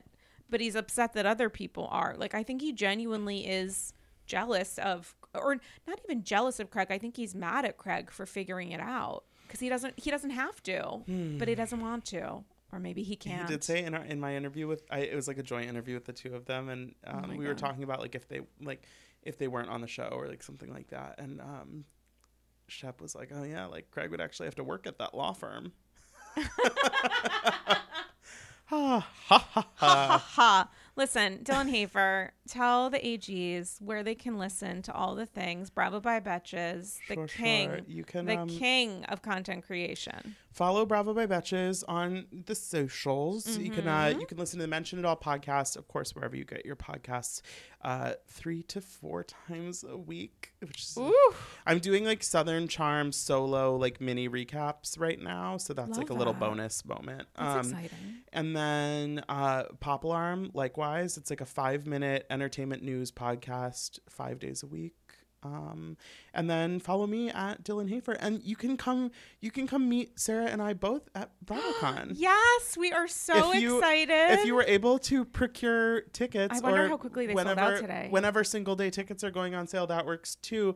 Um, if you if you see either of us at BravoCon, we might Say be hi. together. Come say we hi. probably will be. I'm gonna be attached to you. We have like our little crew, and Yeah. like No, Bravo BravoCon is so fun. If you um if we both were at BravoCon in 2019, if you Mm-hmm. have like questions or anything, like feel free to slide into my DMs with like Bravo. I, like a couple of people have asked me, they're like, "Oh, like, you know, how long should I plan to whatever, you know, like that kind of thing." Like it's I feel like it is kind of like they, they give out very little information. So should we do a BravoCon Patreon? Not today, not right now. we could yeah, maybe maybe when they announce like the schedule. Yeah, we'll do a BravoCon Patreon and and So send us your questions as satchels, as BravoCon satchels, which we'll answer. Oh, yeah. Because the one suggestion that I would make, it's too late because they sold out. Maybe they'll release. I don't know how they're doing tickets. Like maybe they'll release more tickets later on. But I would say that if you are deciding between like G- general admission and VIP, it's worth it to upgrade because the way that they and again everything might be different i, I have no idea but the way that they staggered Mm. or, or did events was like panel you got to choose between a bunch of Oh, different events photo, happening yeah. panel and photo and the photo line is so intense understandably so that if you can do any kind of upgrade that helps you skip the line it's going to save you time so you can go to the next Yes. panel and get a good seat I think yeah, no, I obviously we can talk about this more a different time, but I think that's the thing like if you real I think the VIP obviously there are like perks that are just like fun perks, but also like Mm-hmm. It's the seating. if you really want seating and the line to ma- to maximize like Yeah. doing the most, Yeah. like seeing the most people and stuff, uh, whatever. And also, alternatively, if you are traveling and you have to figure out hotels and everything else, Mm-hmm. um, and I would definitely encourage being as close to the venue as you can because it's long days. Um, but just being in the room where it happens is amazing. And if Yeah. you can't attend, understandable for a variety of reasons, we'll do a BravoCon special after True. we're gonna do a roundup just like we did in 2019. I think it was with Brian Brian Moylan and I did one, and Tracy Morrissey and I did one. So highly encourage listening to those episodes from uh, November slash early December of 2019 because we gave a lot of insight into our experiences, and that can be um, maybe helpful to people who bought tickets or are hoping to get tickets somehow before the um before this special event in October. I was just in my head. I was like, what dates are they? Who does Brielle have to blow to get BravoCon tickets? um, Lord knows I won't. Um, follow me on social at Dame Galley. The AG Patreon has a special episode. Um, not a Shiva call to Kyle, but definitely her Yom Kippur Day of Atonement. Oh, also, I didn't even mention that, but as a Jew, just want to shout out Hanukkah with Jaggy giving an A plus plus. A little summary of why is Hanukkah a thing. It was so sweet, and I can't believe I didn't even mention it. So here I am now. Just want to. I got DMs from people who are like, "I know you don't watch live, but you're going to be really happy about the amount of Judaism The in this so episode." I was like, "Yes, Jagger. Yes, eight nights of oil. Go off." We're so thankful to have the friendship of Kyle and Mauricio. Oh my God, what was also that Mauricio? Mauricio. Like, Mauricio. I was like, something is happening here, and I'm into it. Um, but anyway, Instagram at Galley, Patreon, uh, bonus episodes, invites to special events, the AG Patreon, number one way to support the pod, patreon.com slash Andy's Girls. And Dylan Hafer, thanks for stopping by, Ira. I love in person episodes. Uh, guys, hope you're all doing okay, and we will chat with you soon. Bye bye.